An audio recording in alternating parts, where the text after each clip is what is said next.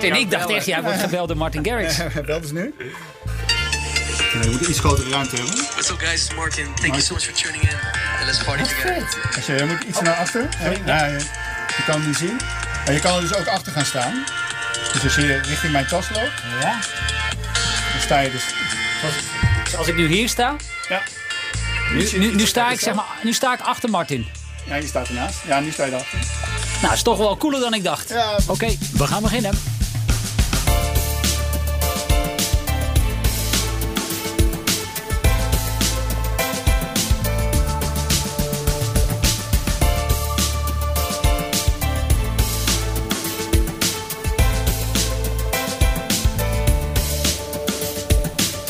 Dit is BNR's Baanbrekende Businessmodellen, aflevering nummer 20 alweer. De podcast waarin we praten met bedrijven die zichzelf opnieuw uitvinden en nieuwkomers die bestaande markten opschudden. Ik ben John van Schagen en samen met Patrick van der Pijl duik ik de komende 35 minuten in het businessmodel van een bedrijf met een heel rijke historie. Gelmer Leijbrand, directeur van de Koninklijke Jo Enschede uit Haarlem. Van harte welkom, leuk dat je er bent. Ja, dankjewel. Ja, 200 jaar lang maakten jullie welk product? Bankbiljetten. Ja, daar kennen we jullie van. Hè? Ja. En dat waren dan de, de, de 25 gulden, de 50 gulden, alles wat we in onze Ja. portemonnee hadden zitten. Alles vanaf het vertrek van Napoleon uit Nederland tot aan eh, ja, een paar jaar geleden. Ja. Van guldens tot euro's. Ja. En dat was iets wat jullie in feite, jullie hadden daar het monopolie op. Ehm, toen werd begin deze eeuw eh, het drukken van geld, moest dat worden aanbesteed. En Nederland deed dat heel braaf, hè, in tegenstelling tot veel andere Europese landen. En het bedrijf kreeg daardoor een enorme klap te verwerken.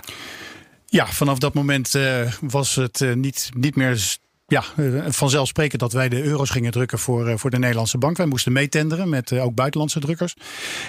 Dat was op zich niet zo erg. Alleen konden wij niet meetenderen met andere landen, want die hielden hun markten gesloten. In ieder geval andere Europese markten. Dus wij gingen toen ook in andere, op andere werelddelen gingen wij ten, meetenderen. Dus we hebben ook voor Aziatische, Zuid-Amerikaanse landen hebben wij geld gedrukt. Ja, ja. Ja. het is een beetje verstopt in die zin, het bedrijf. Want als je dan de snelweg naar Haarlem neemt, dan zie je geloof ik rechts eh, die blauwe kast van Ikea. Ja. En daar ergens achter, daar zit Jo Enschede. En die kluizen zijn er nog wel, hè? Ja, Ja. Ja. Ligt er soms ook nog wel eens geld? Volgens mij wel. Er ligt nu geen geld meer, maar er ligt wel heel veel goud op Ligt- dit moment. Op dit moment ligt er heel veel goud. Ik zie Patrick al een beetje kijken. dat is interessant. Dus Ja. waar die regenboog, regenboog ophoudt, dat is dan... De, Ja, eh, daar stopt dat in Ik vind het toch een raar fenomeen. Hè? Misschien even daar terug, maar Ja. dan is er een, een, een wetgeving die dan bepaalt dat je dan eh, eh, tenders moet toelaten. Want stel je voor dat er eh, iemand anders zeg maar, eh, een voorkeursbehandeling krijgt. Wat heeft jullie er uiteindelijk opgeleverd? Dat je dan wel in het buitenland ook mee mag tenderen. Maar wat heeft dat in, in, in Nederland en in het totaalplaatje voor je opgeleverd? Nou, in het totaalplaatje heeft het ja, ons niet heel veel opgeleverd. Het heeft ons natuurlijk wel de, eh, de, de omzet gemist of gekost van eh, wat wij deden voor de Nederlandse bank. We tenderden mee. Nou ja, en regelmatig wonnen we, wonnen we ook tenders. Eh, maar ja, ook regelmatig verloren we ze. En eh, dat, dat moet je wel compenseren met, eh, met het, het winnen van tenders over zee. Ehm, ja, Want en dat- onze eurobiljetten komen geloof ik nu uit Duitsland. Ja, Ja. ja. Een stukje Frankrijk ook nog. Ja, ja, ja, ja. het, met name die, eh, die twee landen. Ja. Ja. En die, eh, ja, dat zijn voor het grootste gedeelte zijn dat staatsdrukkerijen. Dus, Ja. eh, Nou, we gaan ehm, in deze podcast het businessmodel van jullie bedrijf onder de loep nemen.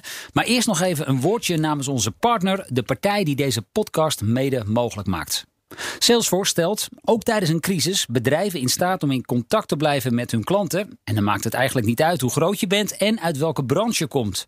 Salesforce Customer 360 brengt alle afdelingen samen op één krachtig platform.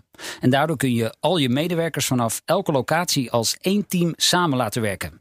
Dat is wel zo handig natuurlijk nu iedereen thuis zit. En zo kun jij je als ondernemer richten op dat wat echt belangrijk is. Je bedrijf stabiliseren, heropenen en weer laten groeien. Alright, Patrick. ehm, wij constateren net dat dit bedrijf 200 jaar lang de monopolie heeft op het drukken van geld in ons land. Zou je dan ergens kunnen stellen dat je misschien een heel klein beetje lui wordt? Ja, tuurlijk, je hartstikke lui. Nou, ik denk dat je, als je naar monopolies eh, kijkt, dan moet je ook gaan kijken op welke manier dat zeg maar een monopolie is geworden. Dus uiteindelijk als je een staatsbedrijf eh, neemt en die krijgt uitsluitend de opdracht uh, om een bepaalde dienstverlening te doen, neem bijvoorbeeld uh, de, de, de, spoorwegen, dan um, heeft het eigenlijk helemaal niks te maken met ondernemen. Het is eigenlijk gewoon een uitvoering van een dienst die gevraagd ja. is, volgens bepaalde spelregels. Maar als we nadenken op een andere manier over monopolie, is dat die verworven status is door um, de manier waarop je zaken doet. Nou, dan zijn er ook best wel wat monopolies te bedenken, zoals bijvoorbeeld uh, Facebook of Google. Ja. Nou, die zijn niet echt heel erg lui. Dus uh, je ziet dat die ontstaansgeschiedenis daarvan denk ik een hele belangrijke rol speelt. Ja. Hoe zij zich dan nu uh, gedragen. Ja, en ben jij, um, ben jij meer voorbeelden tegengekomen van bedrijven die dan heel lang het alleenrecht hadden um, en, en ook misschien wel in de problemen kwamen toen dat verdween?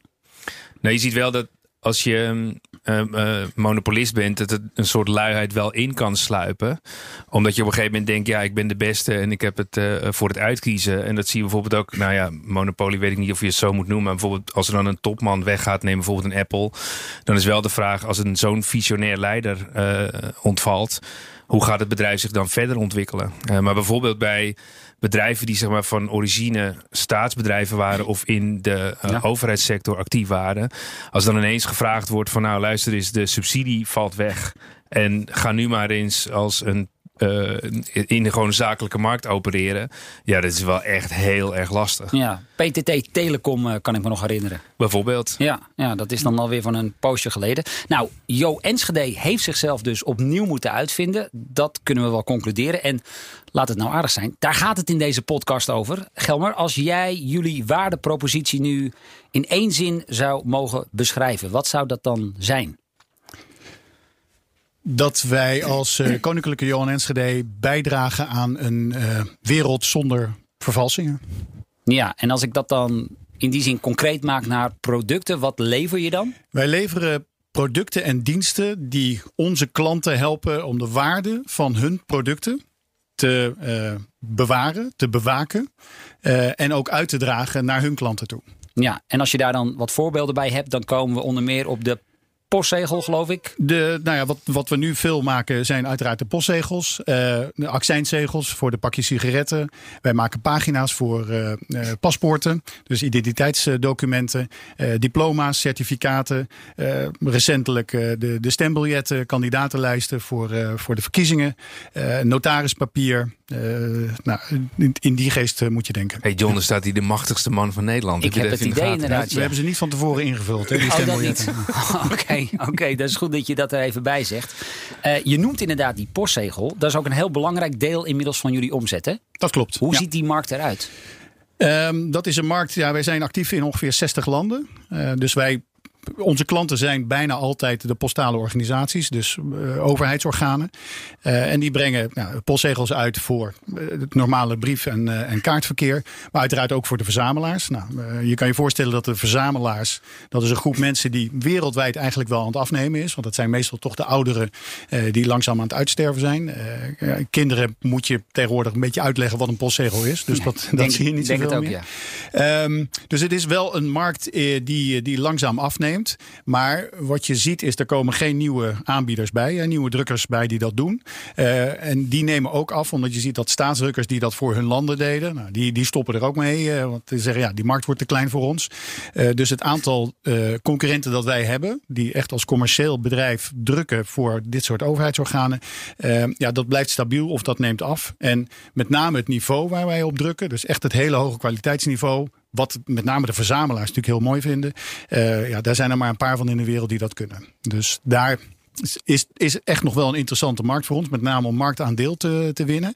Uh, maar we kijken natuurlijk wel verder van ja, wat kan je nou nog meer de, met de postzegel dan alleen maar het aanbieden van een stukje mooi gedrukt papier. Nou, vertel het maar. Ja. Wat, wat kun je daar nog meer mee? Want dat is wel waar ik natuurlijk als eerste aan denk. Ja, dan ga je briefpapier mee versturen. Ja, nou, wat, wat, we, wat we doen is, en dat is, geldt eigenlijk voor alles waar we nu de afgelopen jaren heel druk op ingezet hebben, is het verbinden van de, het ambacht dat we hebben en de creativiteit die we in al die honderden jaren hebben opgebouwd. Te combineren met wat de technologie ons biedt. Dus de digitalisering die we allemaal om ons heen zien. En dan moet je denken aan uh, mogelijkheden om die postzegels uh, te individualiseren. Dus om daar codes op te drukken die uniek zijn, zodat ze niet vervalst kunnen worden of nog een keer gebruikt kunnen worden. Je moet denken aan het uh, vervaardigen van zegels met een QR-code, zodat je ze kan tracken en tracen. Of er zelfs een RFID-chip achter plakken. En zijn dat allemaal onzichtbare echtheidskenmerken? De codes die, uh, die we bijvoorbeeld nu voor de Duitse post uh, drukken, die zijn zichtbaar. Dus, uh, maar het is ook mogelijk om gewoon met, met bepaalde lakken en inkten, om daar dus een, een onzichtbare code op te, op te drukken. Of ik weet nog wel vroeger dat je ook met die post. Ik, heb, ik kom er wel vooruit dat ik filatelist was, maar. Uiteindelijk had je dan voor die postfrisse zegels, maar je dat toch even een rit gemaakt. Weet je wel, dus dan kon je die twee keer gebruiken. Dat was een heel, heel ding. Ja. En ook nog wel met, met postzegels. Mijn, uh, ik kom uit een uitvaartondernemersgezin. En daar hadden we altijd heel veel postzegels. Ja. Uh, dus uiteindelijk kwamen we erachter dat een collega gewoon postzegels verkocht op het Waterloopplein. Ah, oké. Maar dat is dan nu een stukje nou moeilijker om. Het, nou ja, wat, wat, wat mij verbaast is, uh, of verbaasde, nu niet meer, maar omdat er toch wel heel veel geld in omgaat, is dat er een enorme vervalsingsmarkt is op die postzegels. En wat we in Nederland niet zo goed meer kennen, is dat heel veel bedrijven postzegels gebruiken. Nou, je noemt de, uitvaart, uitvaartbranche, daar kan ik me nog wel voorstellen. Maar de meeste bedrijven hebben natuurlijk van keermachines staan. Dus ja, er worden geen postzegels meer gebruikt. Maar er zijn heel veel landen, ook waar wij aan leveren, Zwitserland, Oostenrijk, Hongkong, waar ze uh, de zakelijke markt nog echt alles doet, al hun zakelijke post naar hun klanten, allemaal met postzegels. Ook om ja, toch het persoonlijker te maken. Nou, daar is het natuurlijk heel interessant om daar te vervalsen. Ja. Uh, en, en wat je ook zegt, hè, hergebruiken. Dus een zegel waarvan je zegt, nou, het stempeltje is niet helemaal zichtbaar. En zeker nu de zegels steeds minder gegromd zijn en plakzegels zijn, ja. zijn ze nog makkelijker los te krijgen. En dan in feite is die toegevoegde waarde die jullie leveren, dat zijn die echtheidskenmerken. Ja, ja, zoals we dat ook inderdaad 200 jaar gedaan hebben op bankbiljetten, waar we zelf ook mee geïnnoveerd hebben in, in al die jaren. Dus hoe zorg je nou dat je die valse munters twee of drie stappen voor blijft? Eh, want ze halen je natuurlijk altijd, eh, op een gegeven moment krijgen ja, ze het zo ik door. Ik las ergens dat er ook in China zelfs hele fabrieken staan waar gewoon nep postzegels vandaan komen. Ja, dat ja, klopt. Ja, dat klopt. Ja, ja. Want het is op zich, ja, ja ik bedoel, die Chinezen kunnen natuurlijk heel veel, heel veel namaken. En eh, op een gegeven moment is het ook de moeite waard om een drukpers te kopen zelf en dat, uh, dat te gaan namaken. Als ja, maar om grote aantallen gaan. Ja, bij ons als auteurs en de royalty cijfers ook uit uh, China schrikbarend. Uh, ja. Je weet wel dat ze worden verkocht. ja. Ik heb wel eens eentje gezien. Het is een hele dunne gekopieerde versie. Maar ja, dit, het is gewoon een heel apart circuit. Oh ja, echt waar? Ja. Jeetje zeg. Hey, en nu... Um, wij horen Gelmer zeggen, hè, die, die postzegelmarkt, daar richten wij ons op. Um, ja, kijk jou even aan, Patrick. De vraag is natuurlijk ook wel weer, ja, hoe toekomstbestendig ben je daarmee? Want ja, postzegels, oké, er is er zeker nog een markt voor, maar het lijkt me ook niet een groeimarkt. Ja, het is als je uh, gaat kijken naar de businessmodellen, dan, dan denk je inderdaad, oh, de, geld, uh, de bankbiljetten, uh, nou, die nemen we dan af. Daarnaast wordt er ook nog bedacht dat er dan een soort uh, mededingings iets is. Dus dan heb je daar ook nog mee te maken. En daarna ga je in de markt met postzegels. En die is ook uh, lastig. Dus dat is qua ondernemerschap. Dan, dan kan je wel voorstellen dat je daar zenuwachtig van wordt. Om te denken van hé, hey, ik stap van de ene in de andere markt die steeds krimpende is. Uh, dus ik ben daar ook wel benieuwd of je daar een oplossing hebt in het businessmodel. Dat je ook weet dat je misschien nog binnen die bestaande markt wel wat verruiming kunt zien. Of dat je de ja. waarde niet meer op het papier laat, laat lopen, maar op de, misschien de beveiliging of iets anders. Nou, dat is uh, helemaal terecht wat je zegt. Hè. Zowel de bankbiljetten is natuurlijk een markt die afneemt, postzegels ook. Maar überhaupt de hele grafische markt is natuurlijk de afgelopen tientallen jaren eh, behoorlijk omlaag gegaan. Waar we twintig jaar geleden zeiden, nou over twintig jaar is alles papierloos. Nou, dat is het uiteindelijk niet geworden. Zelfs kranten bestaan natuurlijk toch nog, maar er is zeker een neergang. Uh, dus wij hebben ook ons als ja, toch wel een van de topgrafische bedrijven in Nederland afgevraagd. Ja, maar ik bedoel, we hebben wel toegevoegde waarde. We zitten in, in, in een niche-markt. We zetten in op die waarde uh, en het waardebehoud. Uh, en echtheidskenmerken. Maar dat kan niet alleen bij gedrukt papier blijven. Dus we moeten die link juist leggen met de technologie, met de digitalisering. Uh, omdat het waarschijnlijk ook niet helemaal zo zou zijn dat over 20 of 30 jaar alles digitaal is. Omdat mensen toch behoefte blijven houden om iets vast te houden. Een heel interessante discussie die nu plaatsvindt is over die NFT's. Dus dat zijn die verzamelen. Wij, weten natuurlijk wat verzamelaars eh, doen over de wereld. Er wordt ongelooflijk veel verzameld. En nu gaan verzamelaars puur digitale zaken sparen. Uh, de eerste tweet van Jack Dorsey. Een kunstwerk vorige week van 60, 70 miljoen dollar je hebt alleen eentjes en nullen dan. Hè? Je hebt Ja. niks in handen. Nee, nee. Ehm, interessante ontwikkeling. Maar eh, onze, onze visie daarop is dat je eh, eigenlijk moet kijken naar de combinatie. Dus de, de combinatie van iets wat heel mooi geprint is, of heel mooi gedrukt is. eh, en het liefst de combinatie daarvan. eh, en dat dan gecombineerd met ja, wat er in de cloud zich afspeelt. En dat, dat linken aan elkaar. Maar, maar nog in het, in het ehm, eh, oude model, als je nu bijvoorbeeld eh, kijkt naar die eh, hele printstraat die je dan nodig hebt, Ja. bijvoorbeeld om dit briefpapier op de postzegels te maken. En je komt tot weer een beslissing om daar eh, een nieuwe apparatuur voor aan te schaffen. Hoe ga je dan, dan in het huidige BIS-model mee om? Nou, eh, oh, wat, wij, wat we doen, wat we kort geleden hebben gedaan, twee jaar geleden, hebben we een pers aangeschaft. Of eigenlijk een pers laten reviseren, een drukpers. Maar dat is niet een pers die je overal kan aantreffen. Dat is een pers die wij kunnen, kunnen aanschaffen, omdat wij bankbiljettendrukker eh, zijn, die accreditatie hebben. Eh, en dus, eh, dat, dat heet dan plaatdrukpers. Nou, dat mag je meteen vergeten, maar dat is een bepaalde druktechniek die het heel makkelijk maakt om vals van echt te onderscheiden. Als je over een bankbiljet van 100 eh, gulden of euro voelt, voel je, ja, Relief. voel je relief. Ja, ja. Nou, dat kan met die drukpers en dat kan je heel moeilijk kopiëren. Ehm, dus die, in zo'n pers hebben wij dan geïnvesteerd. We gaan nu investeren in een eh, machine die heel goed die codes, die unieke codes, en dat gaat om honderden miljoenen codes die we bijvoorbeeld voor Duitsland moeten, moeten printen op gedrukte zegels. Die codes, ehm, om die in hoogsnelheid te kunnen drukken, uniek allemaal. En dan ook te kunnen eh, inspecteren. Van zit die code erop, is die leesbaar? En welke codes zijn defect? Die schrijf je weer in het ene bestand. Welke codes zijn goed? Die schrijf je, zodat we aan Duitsland kunnen aangeven. Nou, deze 40 miljoen codes. Die krijgen nu aangeleverd. Die kunnen in hun systeem. En zij kunnen dan checken van is die zegel inderdaad Ja. op de markt gebracht. Dus wij kijken bij investeringen wel naar waar kunnen we die link leggen tussen tactiel, hè, wat je kan vasthouden. Maar waar is ook dus de link met, nou, eh, met deze Digitaal. codes. Met, eh, Ja, maar het zijn natuurlijk wel meteen enorme bedragen waar je het over hebt. Zo'n printstraat is geloof ik eh, tientallen miljoenen euro's praat je over. En, en Patrick zegt inderdaad terecht van ja, die markt is natuurlijk wel onzeker hoe zich die de komende jaren gaat ontwikkelen. Dus ergens lijkt me dat een hele moeilijke investeringsafweging. Ja, nou ja, we hebben, het, we hebben het met dit soort investeringen niet meer over tientallen miljoenen. Dat was in de tijd wel zo met, met bankbiljetten. Dat, dat, was inderdaad 30, 40 meter lang. En dan stop je er papier in aan de ene kant. En dan kwamen bij wijze van spreken gebundelde briefjes eh, van, Geluk van uit de hand. 50 eh, Ja. kwamen er aan de achterkant uit. Eh, nee, maar daar, daar investeren Nee, we niet meer in. Dat moet je echt overlaten aan de, de bankbiljettendrukkers die, die 3 miljard biljetten per jaar maken. Ehm, nee, wij zitten echt. En, en onze kracht ligt ook wel om veel kleinere volumes te kunnen maken. Eh, van klein tot, tot heel groot. Maar wij zijn dus wat veel flexibeler eh, daarin. En dat maakt ons ook wel aantrekkelijk voor een hele hoop van onze klanten.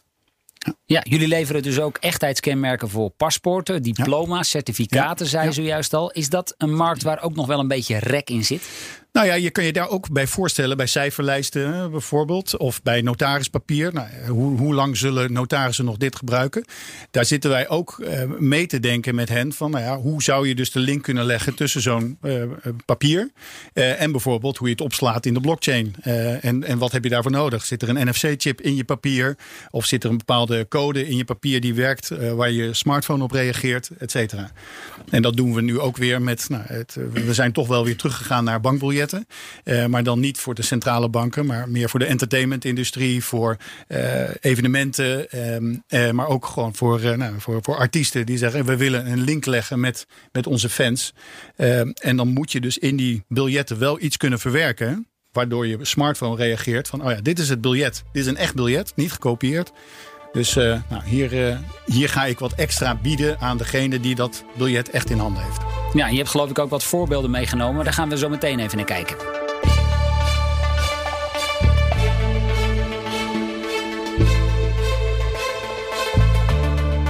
Je luistert naar BNR's Baanbrekende Businessmodellen, de podcastreeks waarin we het businessmodel van bedrijven ontleden en ontrafelen. Mijn naam is John van Schagen. En ik ben Patrick van der Pijl. En onze gast is Gelme Leijbrand van de Koninklijke Jo Enschede. Het bedrijf waar vroeger onze bankbiljetten vandaan kwamen en dat nu stevig inzet op de bestrijding van fraude met echtheidskenmerken.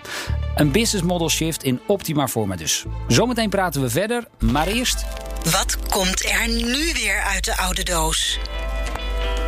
Elke week gaan Patrick en ik terug naar een beroemd moment, een speciale ondernemer of grappige anekdote uit vroegere tijden. Patrick, wat komt er uit jouw oude doos? Ja, ik natuurlijk als eh, filatelist dacht, waar is dat eigenlijk zeg maar een beetje digitaal begonnen? Dus je had Ja. eh, in 1996 stamps.com. Dus zeg maar het Engelse woord voor postzegels.com.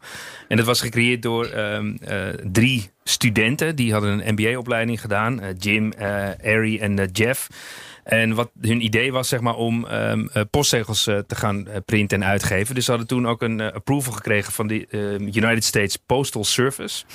Ehm, dus zij mochten het uitgeven, maar dat waren ook later in 2004 willen ze foto's daarvan gaan uitgeven. Ja. Dus dat hebben ze daar gedaan. Daar konden ze ook zeg maar advertising aan koppelen. Dus dat was een heel goed idee. En daarna zijn ze ook verder ehm, uit gaan breiden met ShipStation. Eh, dat was zeg maar een soort multicarrier eh, ja, logistieke partij. Waardoor je uiteindelijk ook zag dat het niet meer postzegels waren, maar eigenlijk alles wat je maar kan eh, verzenden. Alleen er gooide wel ehm, een aantal dingen wat roet in het eten. Want die, eh, er was één club, Smoking Guns. en die gingen er allerlei gekke afbeeldingen op drukken. Toen dachten ze, hey, dat is misschien niet zo handig. Maar het andere wat gebeurde is dat bij bedrijven een abonnement werd verkocht. En daar gingen ze niet zo netjes om met de afwikkeling van die abonnementen. Dus ze hebben daar best wel wat eh, eh, rechtszaken moeten voeren. Maar goed, eh, Stamps.com is nog steeds eh, een eh, gerenommeerd bedrijf. Ze zijn ook genoteerd aan de Nasdaq. En Ja. ze hebben daar eh, ja, een goede business. Mooi. Stamps.com. We gaan het onthouden. Nou, eh, mijn moment, mijn oude doosmoment. Eh, we gaan terug naar het jaar 1840. We hadden het zojuist al over de postzegels. En 1840, ja, dat zul jij wellicht weten, Gelmer. Maar toen is de postzegel uitgevonden. Nou, je moet weten, daarvoor werden brieven eh, verzegeld met een handstempel of markering van inkt.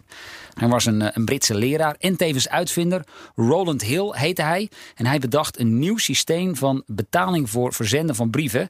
En op 6 mei 1840 werd de allereerste postzegel gedrukt. De Penny Black. Uiteraard met afbeelding van de toenmalige Queen Victoria. Hoe kan het ook anders? Nou, Nederland die volgde 12 jaar later. Ehm, daar stond dan alleen tekst op postzegel met een beeld van Willem III. Publiek moest er nog wel even aan wennen, want in 1855 heb ik kunnen traceren, werd nog maar 15% van alle brieven voorzien van een postzegel. Dus een nieuwe innovatie waar we nog even aan moesten wennen met z'n allen. Ja, Gelmer. Ik zei het zojuist al, je hebt een aantal dingen meegenomen. Eh, ik geloof bankbiljetten, maar dan in speciale series voor evenementen. En daar zit dan augmented reality in verwerkt. Ja. Dat klinkt een beetje science fiction. Leg uit. Ja, wij eh, zijn eigenlijk eh, al een, een paar jaar met, eh, met een bedrijf in, in Brabant. Wij doen dingen, heten zij. Zijn we, ja, een prachtige naam. goeie Ze bedrijfsnaam. hebben ook een goede Engelse naam, We Do Things. Ehm, maar wat zij, wat zij heel goed kunnen is nou, prachtige augmented reality maken. En zij denken er precies zo over als wij. Ze zeggen, ja, het is heel mooi om dingen eh, in augmented reality op je telefoon te toveren. Hè? Een, een, eh, artiest die in je kamer komt optreden. Of een, eh, of een gids die je door Den Bosch leidt op, je, op je telefoon. Prachtig allemaal. Maar het is ook wel mooi om dat te verbinden aan iets nou, wat, wat, wat tastbaar is. En wat is er nou meer universeel en ook ja, in de ogen van heel veel mensen waardevol dan een bankbiljet? Er zijn 7 miljard mensen op de wereld die weten wat een bankbiljet is. Je scheurt niet zomaar een bankbiljet door midden. Je gooit het niet zomaar weg. Maar ook niet iedereen kan het maken. Eh, nou, wij wel. Dus wij hebben gezegd, ja, als we nou die bankbiljetten zodanig maken eh, dat je er met een smartphone, met een app, eh, inderdaad een, een Martin Garrix in je kamer kan laten optreden. eh, of eh, nou, de, de, de mooiste dingen voor, tevoorschijn kan toveren. Nou, Ja. En daarmee, eh, daarmee zijn we aan de slag gegaan. En nou zie ik die bankbiljetten liggen Ja. en je telefoon ligt ernaast. Ja. Kun je ons iets laten zien? Ja, Is ook leuk voor de, voor de luisteraars, Leuk, ja, John. voor de- Nou, ja, we gaan thuis. goed beschrijven wat, eh, wat wij zien. Want ik ben heel erg benieuwd. Er ligt nu een eh, biljet hier op tafel. En hij pakt zijn eh, mobiele telefoon. ja, Even een appje openen, geloof ik. ja. Even mijn eh, collectie erbij pakken. En als ik dan Even kijken hoor. Ja, nou, ik kom eventjes met de microfoon deze kant op. Oh, kijk, nou zie ik het. Ja, de... Hé, hey, wat lachen zeg. Er komt een soort draak en die vliegt naar boven. Ja, je, je moet je, wat je ziet is een, is een eh, soort, soort Efteling bankbiljet. En als Ja. je je telefoon eh, de app opent en hij herkent dat bankbiljet, nou, dan komt er een prachtig 3D vormgegeven eh, draak eruit. Als je het omdraait, dan draait de draak ook mee. Ja, en hij spuurt ook nog vuur, Hij zie spuurt ik. nog vuur, hij maakt geluid. Dat eh, heb ik nu even niet aanstaan. Maar goed, dus die, dit, nou, dit als voorbeeld om... eh, Had, jij het al gezien, Patrick? Of, Nee, nee. Dan moet je maar even kijken. Dat is wel lachen hoor. Even het biljet erop gehouden. En vervolgens zie je zo'n draak er uitkomen op het schermpje van de telefoon. Gaaf hoor, ja. Ja, ja het is gaaf. Ehm, en tegelijkertijd, eh, ja, aan, aan wie verkoop je dit? Ja, nou, Een, leu- een leuk gebbetje, maar wie, wie wil hier geld voor uitgeven? Nou, we hebben het, we hebben het eh, in eerste instantie, wij noemen het, eh, deze serie noemen we My Event Note. Eh, nou, dat is natuurlijk niet het allerbeste jaar, het afgelopen jaar, om daar, oh, eh, niet het allerbeste jaar natuurlijk vorig jaar om, eh, om eh, in de eventmarkt actief te zijn. Maar nou, we hebben de gesprekken gehad met, met, de, met de Pinkpops van deze wereld. Maar ook met de Grand Prix Zandvoort eh, ehm, eh, hebben we al iets ontwikkeld. Maar dat is natuurlijk uitgesteld. en wat, wat doe je dan voor de Nou ja, Formule 1? de, de- wat, je, wat je dan doet voor, voor de Formule 1 is je houdt je telefoon erbij en je kan een selfie nemen op die tribune met, met Jan Lammers die dan op je Ah, telefoon verschijnt. Maar je kan ook een rondje meerijden met Max Verstappen in de auto. Je kan tegen elkaar spelen. Dus er zijn allerlei mogelijkheden daar om, om dat biljet te verrijken en om je, zeg, je ervaring van waar je bent te verrijken. Denk bijvoorbeeld bij, bij een Pinkpop waar je normaal met, met plastic muntjes zou betalen voor je bier. Eh, je zet nu een ATM-machine neer waar die biljetten in kunnen. Je pint 10 biljetten. Nou, daar kan je, eh, kan je natuurlijk eh, geld, eh, dat kan je als geld gebruiken. Maar je kan ook je telefoon erbij houden en zien wat er over drie kwartier op podium 3 komt. Sterker nog, je kan dus ook als sponsor zeggen van nou, je staat nu dicht bij bar 2. Eh, je kan met 50% korting krijgen of je krijgt voor een half biljet krijg je twee cola. Of, en het mooie daarvan ook is, is dat je als organisator van zo'n evenement na een maand kan zeggen, joh, kijk nog eens op je pin of op je bankbiljet en zie wat we volgend jaar organiseren. En krijg 5% korting als je nu alvast je kaartjes koopt. Plus nog eens de hele big data informatie daarachter natuurlijk. Want je ziet natuurlijk hoeveel mensen daar op welke plek eh, aan het inloggen zijn. Dus je zou zelfs het verder kunnen brengen en richting crowd control eh, kunnen doen. Om te zorgen dat mensen juist wel naar, juist wel naar podium 3 gaan of niet. Ja, in alle enthousiasme gaat de microfoon eh, bijna om. Ja, Patrick, wat, wat vind jij hiervan? Biedt hij hiermee voldoende ja, toegevoegde waarde? Ja, als je naar zo'n ehm, idee kijkt, is altijd de vraag van welk probleem los je op. Eh, en ik kan me voorstellen bij een eh, eh, concertganger, man die zak vol Ja. met die kloppende muntjes. Dat is heel irritant. En die andere dingen die je moet afbreken. Dus de, de, de, de, dan kan je voorstellen dat je daar een probleem oplost. Je ziet ook wel aan de evenementenorganisatie een, een probleem wat je op kunt lossen om op een andere manier in contact te zijn. Ja, je ziet wel bijvoorbeeld dat crowd control is ook iets wat Disney eh, in hun parken doet, eh, maar dan zonder biljetten. Dus dat is de vraag van is dat, is dat, is dat voldoende? Ehm, Want ik kan me dus- namelijk ook wel voorstellen dat afrekenen, ja, dat doen we nu al, eh, doe ik nu al 9 van de 10 keer met mijn telefoon. Mhm. Dus dat, daar gaan we op evenementen. Ze gaan hopelijk binnenkort weer beginnen. Daar gaan we ook naartoe. Ja, alleen wat wel lastig is bij evenementen is, ehm, dit wordt toch altijd, vind ik, een eh, oneerlijk businessmodel gebruikt. Ehm, ik heb nog steeds eh, ehm, van die tokens in mijn zak van eh, de Johan Cruijff Arena. Ja, Zijn ben al je lang, ja. lang en breed eh, verlopen Ja, dus waarschijnlijk. het is ook een beetje een, misleiding ehm, aan die kant. Maar ook een misleiding omdat je dan in je hoofd weer een verrekening moet gaan maken met tokens. Van hey, hoeveel euro is dit nou eigenlijk? Ja, en ja. oh ja, dan reken ik een, eh, eh, een broodje kaas af. Oh, hoe zit dat nou eigenlijk precies? Het is ook een beetje een hele gekke verleiding. En, Ja. en voor jou is zo'n token is natuurlijk niet iets waar je zegt: Oh, ik ben in de arena geweest. Terwijl Nee. als je die biljetten gewoon heel mooi maakt, plus het feit dat je ze eigenlijk die software erachter kan blijven aanpassen, zodat ja, je kan ze verzamelen. Hè, net zoals je Ah, kijk, vroeger kijk. je Rolling Stones eh, ja, tickets ja. bewaarde van, van de concerten waar je was geweest. Ah, Deze bewaar je ook.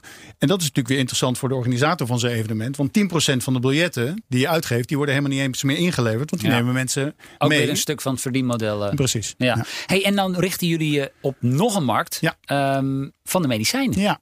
Ja. Dat lijkt wel een beetje een vreemde eend in de bijt, moet ik zeggen. Hoe zit dat precies? Eh, ja en nee. Eh, een, een, een, eigenlijk een nieuwe tak van sport die we, waar we ruim twee jaar geleden in zijn gestapt. Dat is een, een bedrijf, eh, een, eigenlijk een tech startup eh, destijds, Entel. En zij maken sensoren, temperatuursensoren, die bij medicijnen kunnen worden geplaatst. En elke vijf minuten meten zij de temperatuur van de medicijn of de doos waar ze in zitten. Er zit ook een lichtsensor in. Ehm, en wat zij, wat zij doen, je kan ze uitlezen met behulp van Bluetooth. Dus je hoeft er niet eh, met een scanner langs of wat dan ook. Je kan gewoon op, eh, op meters afstand kan je dus zien van eh, nou, die, die doos, daar zit een sensor in. En de afgelopen week, afgelopen twee weken, de afgelopen drie maanden is dit het temperatuurverloop geweest. Dus je weet of ze goed zijn opgeslagen of niet. In een koelkast of in een vriezer of in een gewone loods waar ze niet te warm zijn geworden. Waarom, hebben wij daar, uh, waarom zijn wij daar uh, eigenaar van geworden? Omdat wij zagen dat je niet alleen die temperatuur interessant is, maar in de medicijnenmarkt wordt gigantisch veel vervalst. Dus ze zeiden, als er nou zo'n sensor bij zit die uniek is, die encrypted zijn data verstuurt over zijn temperatuur, maar dus ook eigenlijk bewijst dat die doos bij een Pfizer uit de, de productie vandaan komt. Of bij een AstraZeneca of wat dan ook. Um, je dus zeker weet dat die doos gewoon echt echt is, eh, authentiek is. Um, en je kan hem dus helemaal volgen. Het is bijkom, hartstikke bijkomstig dat, of uh, leuk dat die, dat die temperatuur uh, goed gemeten wordt. Dat is ook voor kwaliteit natuurlijk, uh, voor de kwaliteitsafdelingen heel prettig.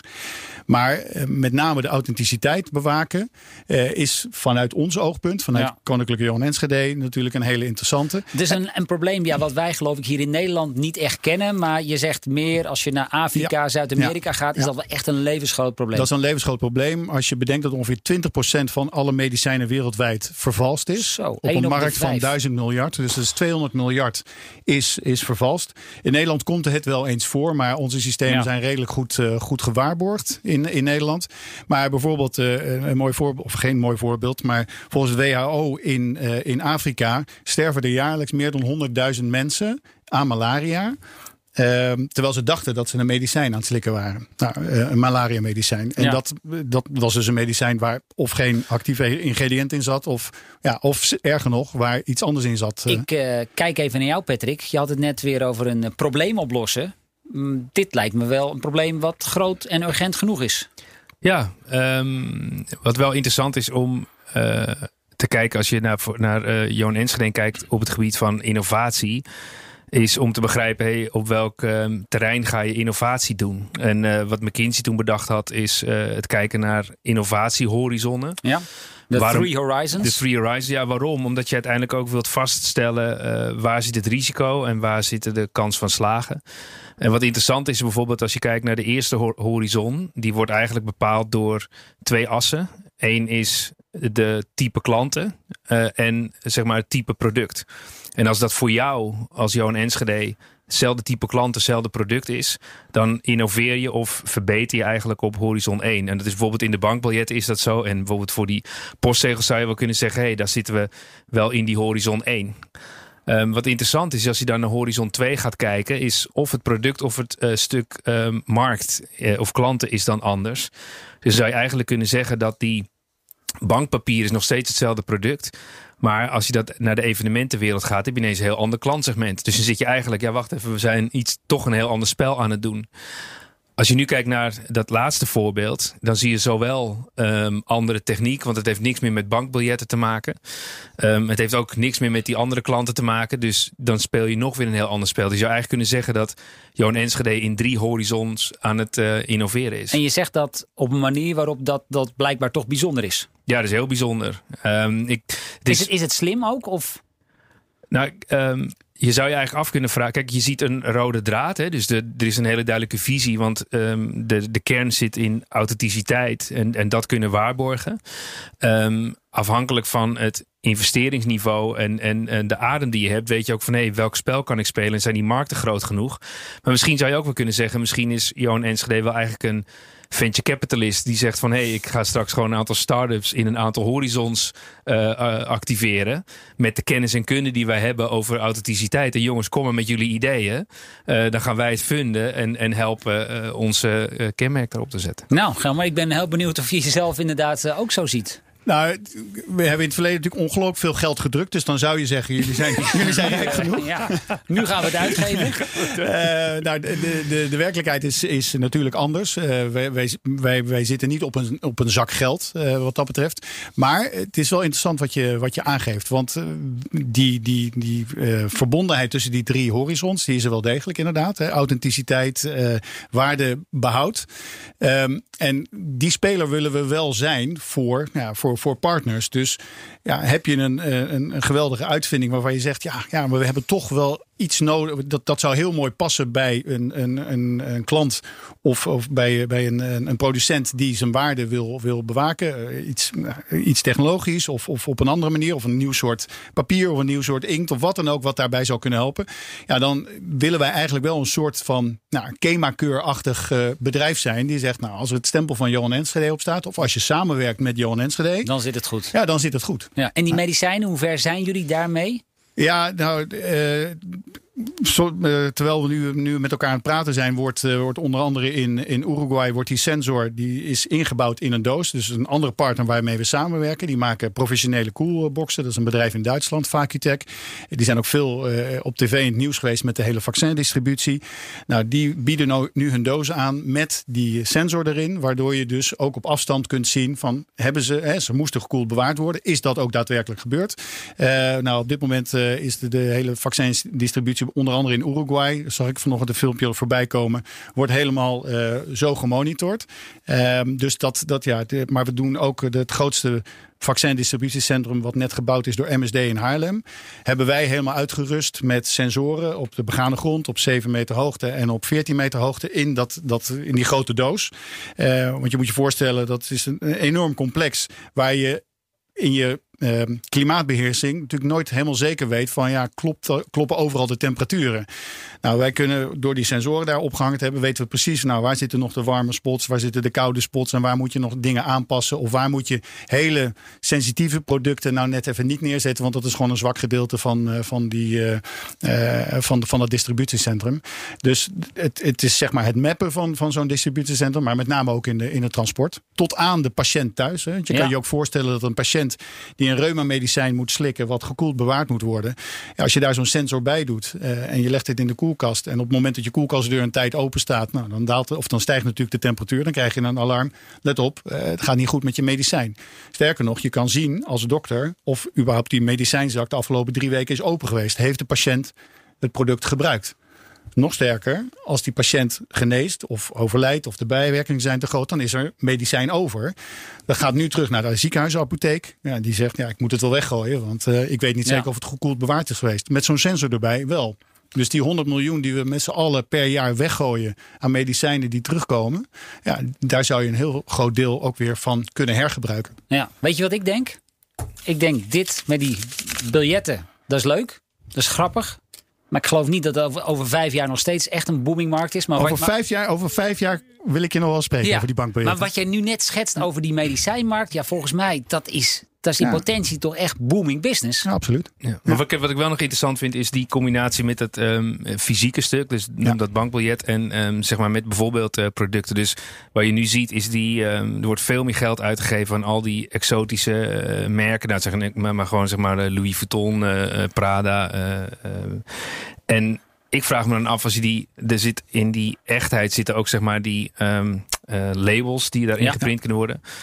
Maar zou het niet ook iets zijn dat je een, een, een bankbiljet hebt die losgekoppeld is van die eh, schoenen? Ehm, zodat je uiteindelijk weet van hé, hey, daar is een soort scheiding. En zijn jullie dan bijvoorbeeld niet met dat soort grote merken in gesprek Ja. om eens te kijken wat je kan doen? Ja, dat is, dat, is de, dat is de volgende stap. Waarin we ook zeggen van ja, wil je naast die, die, die mooie schoenen of die mooie tas ook nog iets in handen hebben, een soort echtheidskenmerk. Nou, dat kan je doen met een certificaatje of een labeltje. Maar ja, wat is er mooier om een, om een mooi bankbiljet erbij te zetten? En als je je telefoon erbij houdt, zie je ook nog eens de hele route die die tas heeft afgelegd om bij jou in de winkel te komen. En dat is dan Horizon Ja, zit ik ook Ja. even te bedenken. 2. Nummer twee, hè? Ja, want dit zijn niet alleen tassen, het is alles wat vervals kan worden. Dus sterke drank, sigaretten, eh, iPhones, nou, eh, sneakers. eh, Mooi. zo. Mooi dat wij hier eh, de toekomst van eh, dit eh, eeuwenoude bedrijf eh, een beetje weer opnieuw hebben mogen vormgeven. Ik vond het leuk dat je erbij was. Um, Gelmer Leijbrand van de Koninklijke Jo Enschede. Altijd mooi om dat erbij te zeggen. De Koninklijke. Dank je wel in ieder geval. Ja, volgende week dan zijn wij er uiteraard weer bij met een nieuwe podcast. En dan duiken Patrick en ik in het businessmodel van een energiemarktdisruptor van de bron.